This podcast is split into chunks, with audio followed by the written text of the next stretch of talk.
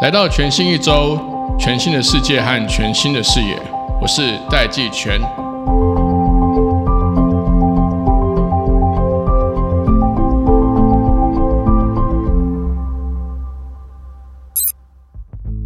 我们这一集和吕冠伟谈了科技为教育带来了什么样的冲击和机会。不管你是像我一样是呃为人父母，还是你关心台湾这个国家的未来，或者甚至你现在还没有自己的孩子，但是对于自己的未来是充满了疑惑跟不安的，我觉得今天吕冠伟跟我们分享的这一集，在他分享的经验和观点里面，大家都可以找到一些启发跟线索。那在节目的最后，其实我们谈到一个很重要的概念，英文的名称叫做 well-being。其实就我的理解，它其实是指好好的作为一个人，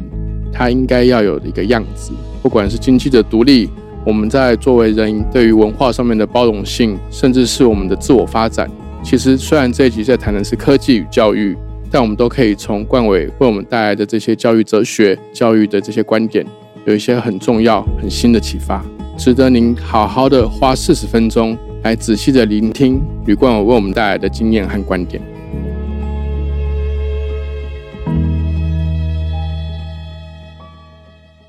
Hello，各位听众朋友，大家好，我是戴季全，欢迎回到全新一周。我们今天邀请到军医平台教育基金会董事长吕冠伟，冠伟你好。哎，季全好，各位听众朋友，我是军医平台的负责人啊，我叫冠伟。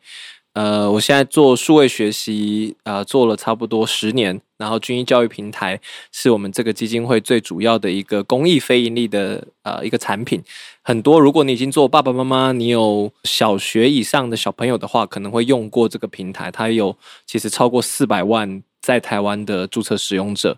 然后之前疫情停课不停学的时候，大家可能就是会很多用过，所以我们上面有各种数理科的课程啊等等。那这一块就是我跟我的组织在呃处理的，希望用数位学习，让每一个孩子都有机会有均等的学习机会，一流的学习内容。你的女儿现在三岁了，对不对？快三岁了，快三岁了，差不多。但我现在小朋友一个是三年级。一个是五年级哇，过去这两年多以来，快三年的疫情，嗯，停课不停学，其实在我的操作型定义上，就是爸妈要做全职代课教师，哦，全科的代课教师。啊，我最重视我们家小朋友的学习的重点，一个就是他对于知识或是他对于学习的好奇心，嗯嗯，就这个事情是他，我觉得是他的动力来源。听懂？那他要学钢琴啊，学直排轮啊。还是要学这个跆拳道，还是学数学、学英文，我都没问题。就是说，我会尽量去引导他们去发现他们的好奇之所在。嗯，那好奇之所在跟他们现在能力上面的极限的这个落差，就需要透过学习来达成。没错，我的两个小朋友，他们其实很爱用军医的东西。嗯，第一个我想要先跟你讨论的事情，说，其实我作为家长，嗯，有喜有悲啦，有喜有悲，有喜有悲。悲的地方是说，其实一开始。我有注意到第一线的这个老师是非常辛苦的，因为我们传统有一个工具，我相信这听众朋友如果是家长的话，一定都很熟悉。那个工具叫做联络簿，嗯，是纸本的，对，没错。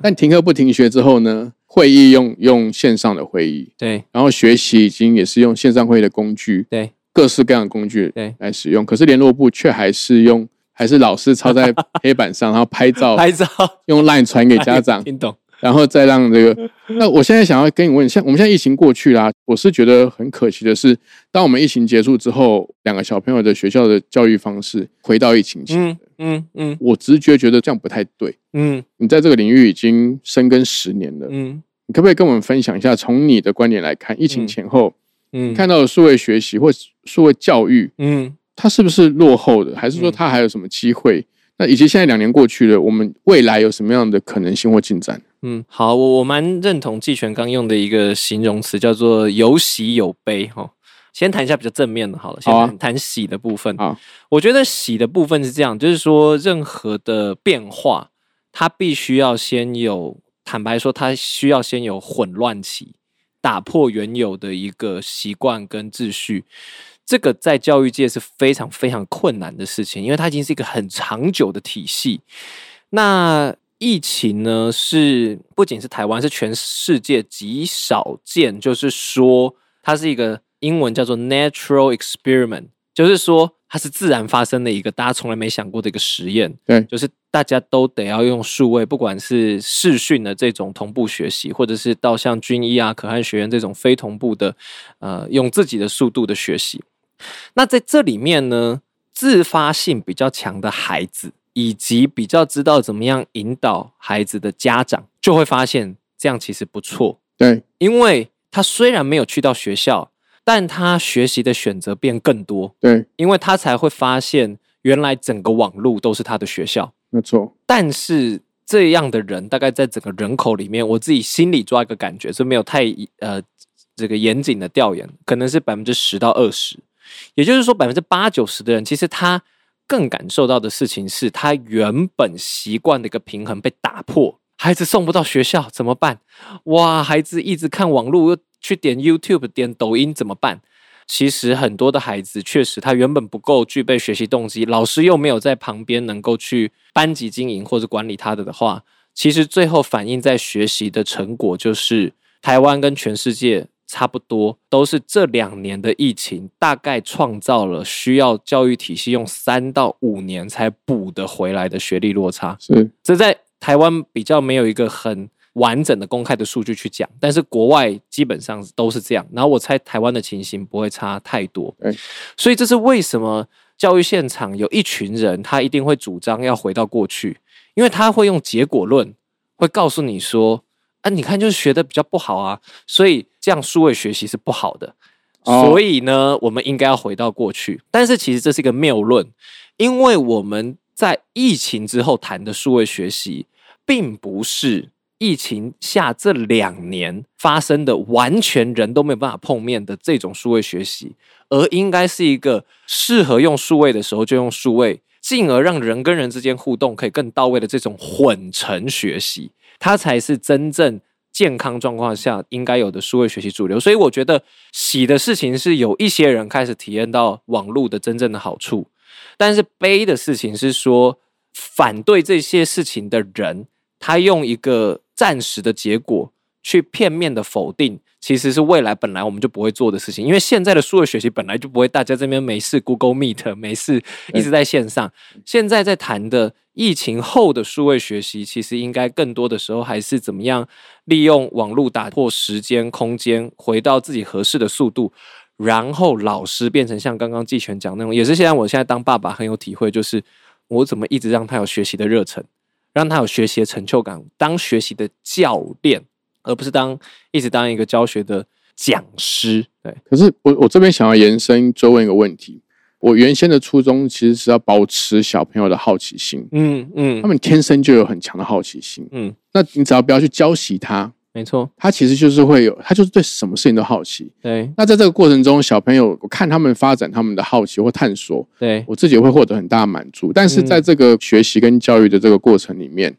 当他们的好奇心能够维持一个越高的热度或是能量的时候没，错，他们自己就会去探索。嗯嗯，不管是像我儿子，啊可能对昆虫很感兴趣，嗯嗯。然后我女儿一开始是对鸟很感兴趣。当他们有想要解决问题的时候，对。他们就会发现，嗯。数学是他们必须要有的处理的东西，对没错，因为他们曾经两个人已经有一份 business plan，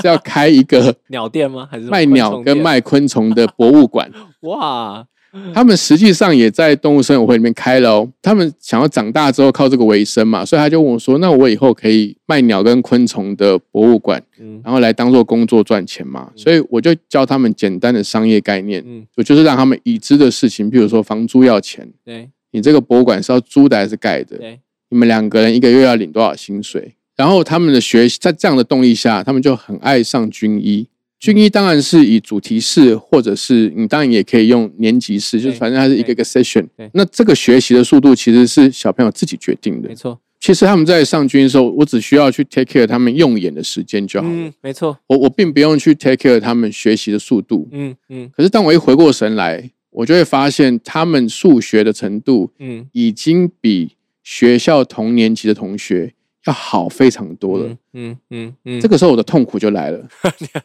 因为他们会觉得上学无聊。很无聊，嗯我听懂。那那这个事情怎么办？诶，你这个虽然是个 problem，不不过它是个 Happy problem。我先回答季权的的 case，然后我再讲比较整体性的，就是说，确实因为数位学习呃发生之后，会有越来越多的家庭发生这种状况，就是孩子不见得是叫要叫做资优生，对但他其实只是因为更有效率的学习，他就跑到前面去了。我觉得这个就是要跟学校亲师之间做合宜的沟通，因为如果今天孩子是还是可以在学校的环境当中，在不干扰其他人，也不需要作怪的状况下，就像我以前高中的时候，就是当然那时候以前是可以申请免修，那我就是跑到就是图书馆去读自己的书。那既然现在生生用平板，那就是可以每个孩子用他平板说啊，我既然都学完，我如果也 proof OK，我用平板的时候再用属于我自进度的超前或者是加深加广的学习，那至少在那样的状况下，那个时间它就不是浪费的。唯一可惜的事情是他可能缺少旁边的同才，对去可以跟他讨论到那个程度的东西，所以这个就带来了下一个挑战，就是说未来的数位学习它的一个平台可不可以反而变成是说班上的同学可以讨论之外，最后是线上有合适可以讨论同主题的同学，这个可能比较 advanced。坦白说，军医这个也还没有做到。但是我想，至少最起码最起码就是亲师之间跟孩子之间沟通，他如果真的是超前，连老师也都 approve 这个学习成果，那就是让他在用数位学习的时候，他真的就可以跳脱那个进度。这大概是我认为唯一可能对对对，目前可能可以做的方式。好好，对这个我们后面会再聊多一点，因为嗯这看起来就是一定会冲撞体制的，你知道吗？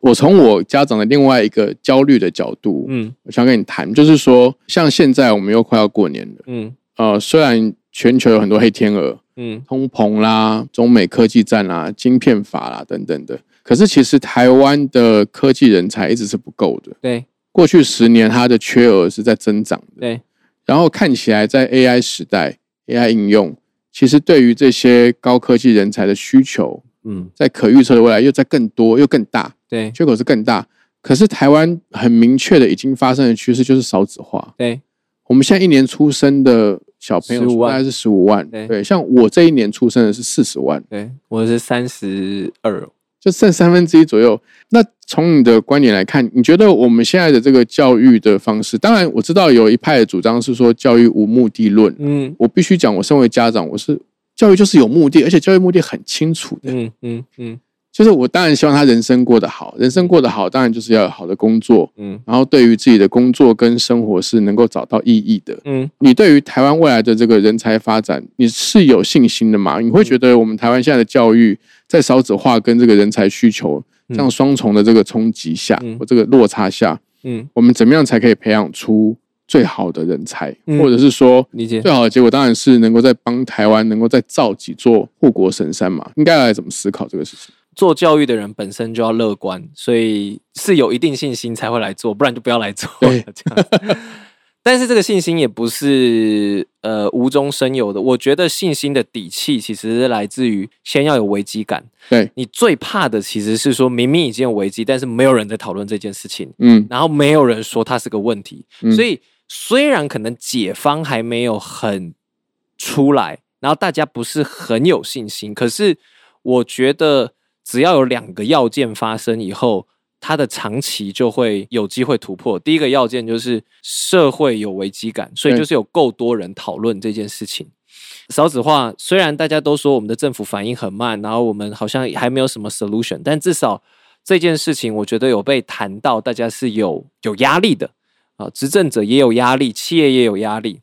第二个事情的要件呢，就是有能力的人有试图想要做些什么。我觉得做出什么当然是一件事情，但你做出什么要先是要有人愿意去做。那我为什么敢这样讲？因为军医作为一个非营利组织，我们可以邀请到，比如说台积电现在负责人才最高的这个 leader，也就是台积电最高的女性主管何丽梅和资深副总经理，或者是说像场上节目的这个立峰老师嗯，他在 Google 的经验，或者是还有其他科技公司大厂的董事长，或者是像是这个在台大非常有名望的李吉恩老师，他们为什么要花他们这么宝贵的时间来？我觉得他们就是真的觉得想关心，而且认为可以做些什么。我觉得其实只要这些东西有这个底气在，它大方向是乐观的。当然，这是从比较乐观的角度。那从比较有挑战的角度是，我觉得确实我们目前回应这个问题的速度不够快。嗯。确实是不够快的，因为很显然，大概要三件事情配搭在一起，才能够做到刚刚季全讲的，就是人数明明变少，少子化，但是经济竞争力又要维持，甚至还要能开创未来。对，哇，这根本是矛盾嘛，就是搞 找找不到。那我觉得唯一的可能就是来自于第一个，台湾本身能够培养出更顶尖创新的领导性人才。对。第二个，台湾要能够成为一个更开放、包容的、包容外部进到这个社会的一个开放社会。讲直接一点，美国其实就是靠这样子去吸纳全球人才。对，然后所以他们当然没有那么明显的少子化问题，但是他们可以用这样的方式来支撑一个社会的竞争力。所以刚刚那两个要件，就是如果你又要是人变少，但是人都可以就是精；第二个是你的社会变得开放。进而其他人也想要来，那在教育上我们得要做什么呢？我觉得其实很重要的事情就是，他必须要能够更允许个人的创意跟动机能力的发挥。他的东西才会是自己的，而不是被动接受的。所以这是为什么我们这么推数位学习的原因。因为数位学习不是为了数位而数位，它是为了个人化学习而数位。我们可以深深用平板，我们没有办法深深有家教。对，哎，可是深深用平板，平板上面的军医教育平台或其他的好的平台，它就已经有点像是一个小家教、小助教了。那这个时候，个人化学习有机会发生。你看，你刚刚你讲你自己孩子的这种主动学习的速度就可以起来，可以想象他以后会选的工作，或他以后能发挥的那种创意，就会比只能等老师喂的进度，而且学的还可能会卡住，以后又不知道怎么办的孩子，一定会更有发展性或更有领导性。至少我我我相信会是这样子。那另外一个就是说。看到很多的学校，它数位学习起来，其实带动的事情是班上的讨论变多了，可以有小组讨论，可以有上台发表，然后甚至呢，诶，网络除了学这种所谓编序型知识，那可以开始往主题式学习、专案式学习去走。这个时候，孩子会开始比较习惯是去接触他身边同学的多元性，而不是只是那一个知识的一元性。那你从小你就习惯这种很 dynamic 的状况，这一代的孩子去面对差异或者是包容才会提升。那台湾的差异性的包容度提升，你看我们国发会努力在发那个什么 Go Car，对不对？就业金卡。对对对，你你是想要更多外国人来嘛？但是很多时候，其实至少我听过很多人给的反馈都是说，英文好不好是一件事情，友不友善是一件事情，但是这种比较。多元包容跟开放的素养需要再更强，才会有更多人有动力加入进来。对，所以我觉得大概就是这两件事情是教育可以做的，就是呃人变少的时候，怎么用个人化学习去让更多孩子变成主动学习者，进而从主动学习者变成比较偏领导者。嗯。然后第二件事情就是说，因为个人化学习会提升学知识的学习效率，所以你可以空出更多时间去做比较是人际互动的东西。只是我们在一些教学现场看到。那你人际互动的东西变多，你才比较有可能去发展出对他人或者是不同的这种包容性。这个是以前那种我们只看考试成绩第一名的时候，我绝对不重视的。没错，对，你就只重视自己的成绩而已。对，所以我觉得大概可能这样有机会。有解，然后需要有志之士一起加入，这样。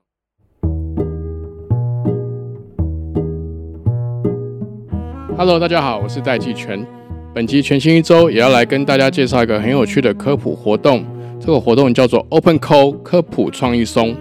这个活动的目的是要集结台湾所有的大学和高中生，一起来集思广益，找出各种很酷的想法。以这次提案组的主题为例，我们的题目是永续未来。让同学们一起脑力激荡，把对前瞻科技有意思的想象应用在生活中，达到永续发展的目的。另外，有很适合新时代沟通的短片组，让学生们有机会可以把想法拍成小短片，用简单易懂的方式把科学和科技知识讲给大家听，最高还可以拿到八万元的奖金。如果各位身边有对于未来和科学充满好奇的高中还有大学生们，赶快来报名参加！欢迎大家来 Open Code 的网站逛逛，我们在节目的资讯栏也有放上链接，点进去就可以看到更多的详细报名资讯，还有缴交作品的规则哦。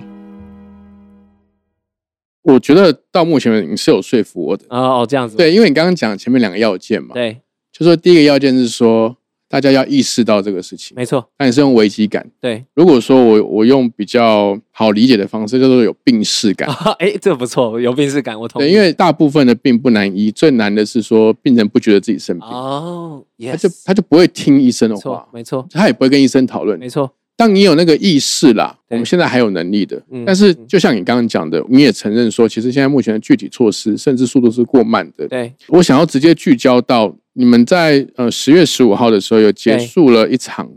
其实集结了很多第一线的这个教育创新跟体制内外的这些工作者，对，集思广益来讨论说这些年来看到的教育现场对，对于人才的改变啊，或者这个师培的改变啊，对甚至也讨论产业需求对于人才使用的迫切感。没错。假设今天听众朋友或像我这样的年轻父母，我们如果要一起推动教育的创新或革新，对，我们应该 focus 说我们要看什么东西？因为我、哦我自己是很焦虑的。嗯，我听懂。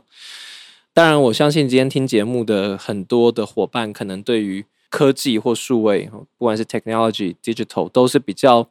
有 sense。它不是万能，但是它可以帮助或者是加速很多事情，是有这样子的 sense 的。所以我觉得，如果是作为家长，尤其在现在政府已经开始要往数位学习去做推动的时候，有两件事情是有志的家长在学校，如果当这个变革后面的一个坚定的手去支撑，会有一些家长他对于教育的想象比较用他过去的模式想现在，对，进而他会大力的去反对数位学习。台湾毕竟是一个民主的社会，所以当一件事情反对的声音太大的时候，教学现场就会不太敢推动，老师也会退却。但如果今天老师发现，哎，有反对的家长的声音的时候，但却开始会有支持的家长声音出来，甚至不仅是盖过，甚至是去协调。其实这时候老师就敢往前走，嗯，因为必须坦白讲，台湾民主社会的时候，只要有够多的家长真心支持这件事情，我觉得这个力量就不会回头了。家长为什么要支持这件事情？因为刚刚讲的就是数位学习，它是可以有效的支持个人化学习的时候，家长可以最具体做的就是寄权现在你平常就可能有在做事情，就是自己身为一个陪伴者跟观察者，去参与到孩子的数位学习里面。我举几个例子，我先前有一次遇到一个苗栗的校长。嗯，我们是因为在一个会议上面，就是就是一起开会，他结束的时候他就跑过来，他是一个国小校长，他就跟我说：“冠伟学长，我想要跟你合照。嗯很奇怪，有个大我二十岁的校长，他就进一步解释，他说：“哦，因为为了陪我的孩子学高中物理化学，我后来发现军医上面的东西很不错，刚好高一的物理是你讲的。”那因为在那个里面，我为了跟就是同学们比较建立一点关联性，所以就是叫冠伟学长这样子。他说他其实早就把高中物理全部都忘了，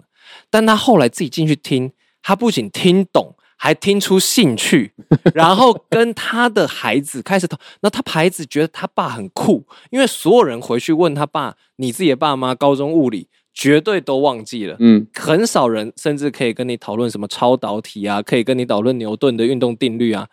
当今天爸爸也一起参与在这个学习，当然他不一定要学到会，可是孩子是会有感觉的。那这个时候呢，他其实是两个目的同时达成哦。第一个目的是孩子真的也投入在学习，第二件事情是亲子关系更深。对，家长，如果你陪伴孩子投入数位学习，你可以一语两词，何乐而不为？然后再来用具体的这些论述去说服那些可能是因为害怕或因为不理解而反对的家长，进而让现在这一波改变的力量是比较后盾。我们最怕的事情不是政府没在推改变，我们最怕的事情是政府推了改变以后，因为改变不到位，进而让反对的声音有了那个机会可以变比较大，进而要等到下一次改变契机，那就来不及了。我现在就是担心这个、啊，对，如果你已经是爸爸妈妈的话，那你们要敢站出来，你们要敢去支持学校现场，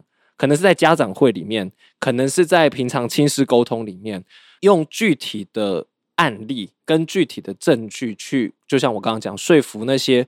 我不要说是为了反对而反对，我我觉得很多时候是因为不够理解而反对的，其实也存在这样的一群家长。那最后呢，教学现场改变是这样子的，就是当这件事情呢，他现在还是坦白说是少数，在可能百分之十的或百分之五的老师是比较愿意这样做的。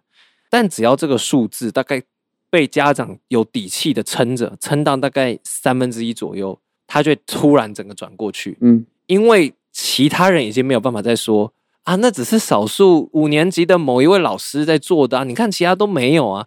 这就是抵抗改变最好的做法，就是其他人都没有，那我们就是想办法借由疫情后，然后政府也有在推相关的政策。还有一件事情是，我觉得应该要去鼓励跟去反映的，就是多去支持你心中真正好的民间平台。我的支持不一定代表说去买课程，或者是去向军医是一个非利组织去捐钱。我在讲的事情比较是，当学校在用你觉得明明可以有更好的平台或更好内容的时候，但他却用比较封闭的系统。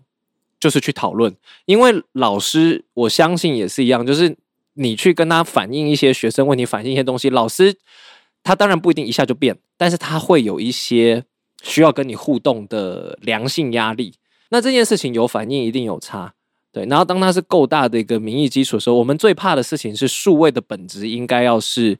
开放、多元、适性，但最后又走回数位一元。那数位议员跟对岸有什么差别？用个长城把你封起来，嗯，但是政府推有时候不小心，不小心啊，我没有说故意的，但是不小心有时候会变成数位议员，对，那就要看得懂的家长也敢去反映这些东西。那我觉得这样大方向就会走到一个比较健康的方向，这样子。我简单讲，就是你刚刚讲的三个，就是第一个是说这些支持的家长要更勇敢的在学校发声，嗯，没错，第二个呢，其实就是去参与跟陪伴孩子的这个数位学习的。没错，第三个其实就是不管是用行动，或是用使用，甚至是 case study 来去支持民间发展的平台。嗯，对，因为你去支持或参与小孩的这个学习的这个过程，他一定会使用一个平台。对，没错，没错，那你使用这个平台就有好的 showcase，那就要让学校知道嘛没。错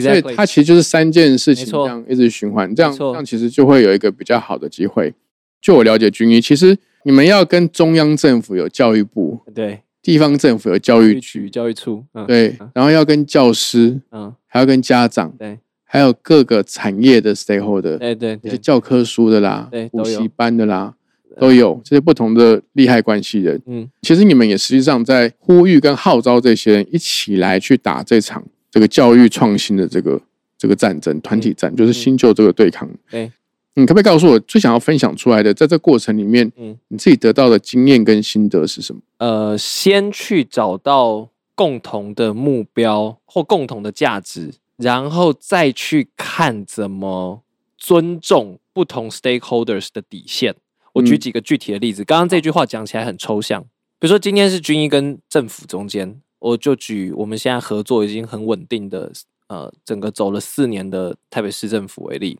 如果今天我们没有先看到一个比我们两个原本都更高的共同目标的话，那么军医教育平台跟台北市库克云理论上应该是要是一个竞争的关系，因为就是平台嘛啊，就是 competitor 啊，对对对。可是如果今天我们去看到的事情是台湾都缺乏，全台湾哦，台北市，然后甚至全台湾都缺乏优质的数位内容，而这个优质的数位内容比较灵活的做法，刚刚好军医有实验出来，然后比较系统性能规模化，需要去拥有的专业老师。跟相关合理的政策预算，好，不是军医去拿，而是相关的专业厂商去拿，但它会比军医能够去募到的钱更稳定。基于这个共同的目标，就是优质的，不仅台北，甚至全台湾可以用的数位内容，然后是共同目标，再加上有配搭的不同的强项的时候，诶，反而我们就可以在共同目标下去把我们的长项彼此互补。那尊重彼此的底线是什么意思呢？比如说，军医的底线就是因为我们希望能够持续是一个有灵活度，而且能够严所当严的非营利组织，所以我一定不会去拿政府的标案。那这件事情其实有的时候对政府来讲有一点点，我讲难听点，有点麻烦。嗯，啊，你不拿啊，我要怎么管你？对，对不对？嗯可是当他找到了方法，就是说，就算你不拿，但我们还是可以合作的时候，诶，他尊重我们这件事情，我们反而可以贡献我们最多的一些呃灵活度跟可能性。反过来说，政府需要的是什么？政府需要的事情是，当他今天他在政策论述，他在新闻上，他需要一个明确他的舞台或者是影响力的时候，因为我的目的是最后那个产出，我不是比你有名。所以这个政策你做得很好，你就好好的去赢得国际大赛，甚至在台湾其他二十一县市，我们说库克云的内容很好，他也有面子，对啊，那这样子就是尊重彼此的底线。那我觉得就是这种 stakeholders，就你得要去梳理我们的共同是什么。我再举一个例子，比如说我们跟很多企业，NPO 跟企业常常最常出的矛盾就是 NPO 理想化的去期待。企业无目的论的捐款，我们刚刚谈无目的论的这个教育嘛，对不对？NPO 说我做的事情公益，你本来就该支持我啊。哦，那企业刚好会倒过来，做什么事情一定是有目的的错，啊，所以啊，怎么可能？你这个就是反正就配合我的这个 CSR 目标，配合我的这个 ESG 的目标，这样这样子弄就会是零和，嗯大家都没有交集。对没有交集对。那如果今天拉到一个比较高的交集点，就是说，哎。如果今天是一零八课纲已经谈多元的社会了，企业对于多元社会的知识体系有什么贡献？有，教育界讲不出。比如说有一间公司，我们假设是我们最近合作雀巢好了，请问哪一个地方谈食品、谈健康教育，可以比雀巢这个全世界最顶尖的瑞士公司那？好，它里面一定有些 know how，只是它没有教育化而已对，但它一定有。哎，那军医作为一个能够去把任何有趣的脉络变成中小学体系的一个组织，那我们合作就可以共创出一个有趣的食物永续课程，然后它对学生学习有帮助，企业这时候投进来，他觉得一方面是教育，但是他企业品牌也有出来。我们跟 Google，我们跟台积电，我们跟最顶尖这些公司就找到，哎，其实有这个 common ground，所以你就可以尊重彼此的底线，就是 NPO 尊重企业。多少都还是有目的的，但是企业也尊重 NPO，事情最终应该还是要回到公益跟学习的本质，而不是帮企业打广告。那这样子才可以在复杂的利害关系当中去拉高目标，然后求同存异。所以我觉得每一个类型的，哎，军医跟老师之间怎么求同存异，军医跟中央或地方政府之间。所以我觉得这件事情需要相处，需要对话，这是为什么办论坛的原因。因为平常你没有这样子的一个过程，然后哎，有些话题，然后论坛完以后，哎，大家再约一些会议，有一些发想，有一些对焦，有一点像我记得姬全真曾经讲过，最终它的本质应该是社群，就是一群对一件事情有共同在乎，虽然它的背景、他的立场可能不完全一样，但他持续在一个对话的关系里面。那它就构成了刚刚讲，就是大家会在讨论当中会对焦到有病视感的最主要的病到底是什么？对然后第二个就是说，哎，如果大家虽然有不同立场，但大家都有一点能力，那我们要把我们的能力放在什么地方？嗯，那这个问题就有机会去推进这样子。我最近刚好看一本书叫《逆思维》嘛嗯，，Think Again，它里面在讲说怎么去说服这些不愿意给孩子打疫苗的家长。哦他，用的方法，其实大家听众如果还没听到，可以去听我另外一集 podcast。它里面用的方法呢，就是说他是先确认对方说，就是不愿意给孩子打疫苗嘛，先确认说，哎，你不愿意给孩子打疫苗的原因是什么？嗯嗯嗯，然后问他说，你这个资料来源是哪里？嗯，几乎所有人都回想不起来那些来源是什么。那第二个呢，他他就提供他自己的这个事实跟来源，有科学根据跟医学实证对，来告诉你说打疫苗还是有风险，但是它的这个效果是什么，对风险是什么对，那资料来源是什么，所以你可以去查。对，但是其实他去说服这个呃不愿意给小孩打疫苗的这家长，他的目的反而不是他要去说服对方，是他先假设自己是可以被说服的，嗯，所以他会问对方说：“如果你有看看到什么，你可以告诉我。哦，我听懂，我听懂。去查。然后最后呢，最后是他不要去干涉对方的决定，哎最后只是确认，他只是跟家长确认说，最后决定要不要给小孩打疫苗，我都百分之百相信你跟我的目标都是为了要让孩子好。嗯，好，很聪明，非常有智慧。对他提升了三层，就是说一百个人里面会有七十二个人会让孩子打疫苗，嗯，二十八个不会。对，他这样的模式会提升八趴的人去打疫苗，哇哦，而且还在 on processing 中。我觉得这个就是一个好的教育的力量。它这整个过程，我认为就是一个好的 education engagement。第一个，它不是灌输这个人东西，嗯嗯，然后第二个是它是用一个事实为本、哦嗯互动为体的一个过程，去让人思考跟抉择。这个会比较容易让原本站在反方的人往前。我觉得其实我们现在的这个数位学习的变革，很需要的就是社会这样子的对话，而不是为了挺而挺，也不是为了反对而反对。好，最后一题我想要跟你聊一聊，就是这这也是我自己心里面越来越纳闷的事情，嗯就是说，因为你你从大学时代就开始投入教育工作，对，对你来说啊，教育成功的定义嗯，是什么？中间这个过程有没有什么变化？因为你可以跟我分享，因为我想要确定一下 我我有没有什么错误。我我觉得，呃，教育成功的定义是教育可以帮助人富足，然后他的社会健康或强盛。那显然，富足的这个概念不是在只谈金钱上而已，金钱可能是一个层面，但是身心灵上的富足，呃，其实这个也蛮对标到，就是联合国或 OECD 他们最后谈个人的角度谈教育目标，就是 well being 这个概念就是他他用现在用的词是 well well being，being，对 well being，但是我们人毕竟是有群体性的，它不是个体，所以你不能只用一个很个人主义的角度去说，就是教育的目的就只是一个个人的 well being。对。它最终应该是一个社会的 well being，所以就是一个好的教育的，不管它是叫做过程或者是制度或什么，它如果要成功，另外就是这个社会应该要是是是健康的，所以我很喜欢，我很喜欢有这个世界教育部长美称，他是过去在 TED 演讲上面，只要讲教育，都是他的影片会最红，大家都是那种快千万次观看的，叫做 Ken Robinson，他是一个非常棒的一个英国人，然后很多全世界的不同的就是呃教育部或者是联合国的这些教科文组织，都是请他去分享，点出一些教育 insight。还有说教育成功四大点，就是你最终可以培养出经济独立、有品质的社会公民，然后文化包容，并且能自我发展的人。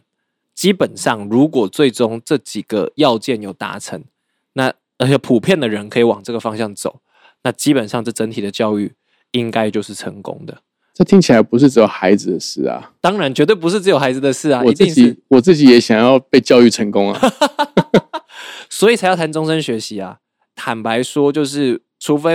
我们觉得我们已经完全满足了，或许应该不太可能。之前忘记是那个什么哪一本书了，商也是商业的书吧，就是谈这个无限赛局。其实人生如果把它当做也是一个无限赛局的话，那就没有一个真正的那个 well being 的终点。没错，所以当然大人就要一起进来。所以比较好的概念其实是老师跟父母是 senior learner，是资深学习者，嗯，学生孩子是 junior learner，但是我们口 learn。我们都在学，那数位学习其实是可以把我们搭在一起的。那刚刚举的那个校长的例子，他是刚刚好一起都用军医教育平台，可是更可能的状况是，爸爸妈妈用 Coursera 在学，小朋友用军医在学，然后就像我们大人以前是我看我的书，小孩看小孩书，小孩会学大人在看书的样子，这样子。同样的，如果今天父母亲想要自我提升、自我迭代，对吧？教育的目标，我觉得其实过去一百年有一些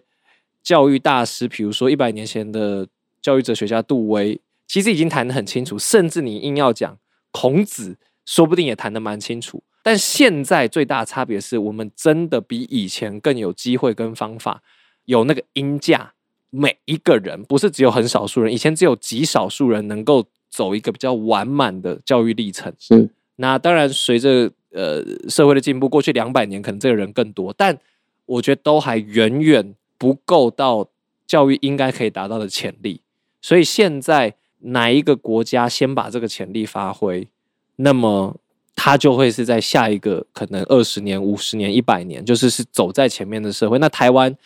如果有危机感，如果有病逝感，我们有没有机会，就是不仅是把我们的健康体质调好，甚至在这个健康体质调好以后的下一步是再变更强壮，对吧？这个我觉得是。比较期待可以跟大家共创的，然后跟各位听众朋友共创的这样。well being 其实有一句话是这样讲，就是说自由其实不是个状态，它是个进程。我们今天如果没有 well being，如果我们今天没有觉得比昨天 more，对，就它没有一个进程，没有一个应该是 being 嘛，对 being，它不是它不是 well be 的，对对对对对对 对啊，是 well being 的话，其实我们可能就要去看一下，说我们我们如果要达到你刚刚的四个目标，是不是跟我们再讲一次？嗯，经济独立，然后社会公民。文化包容，然后跟自我发展，发展，嗯，这其实就是我们之所以跟动物不一样的地方。没错，没错，没错，没错。好，今天非常谢谢冠伟来到节目，那也谢谢各位听众们的收听，谢谢大家，谢谢。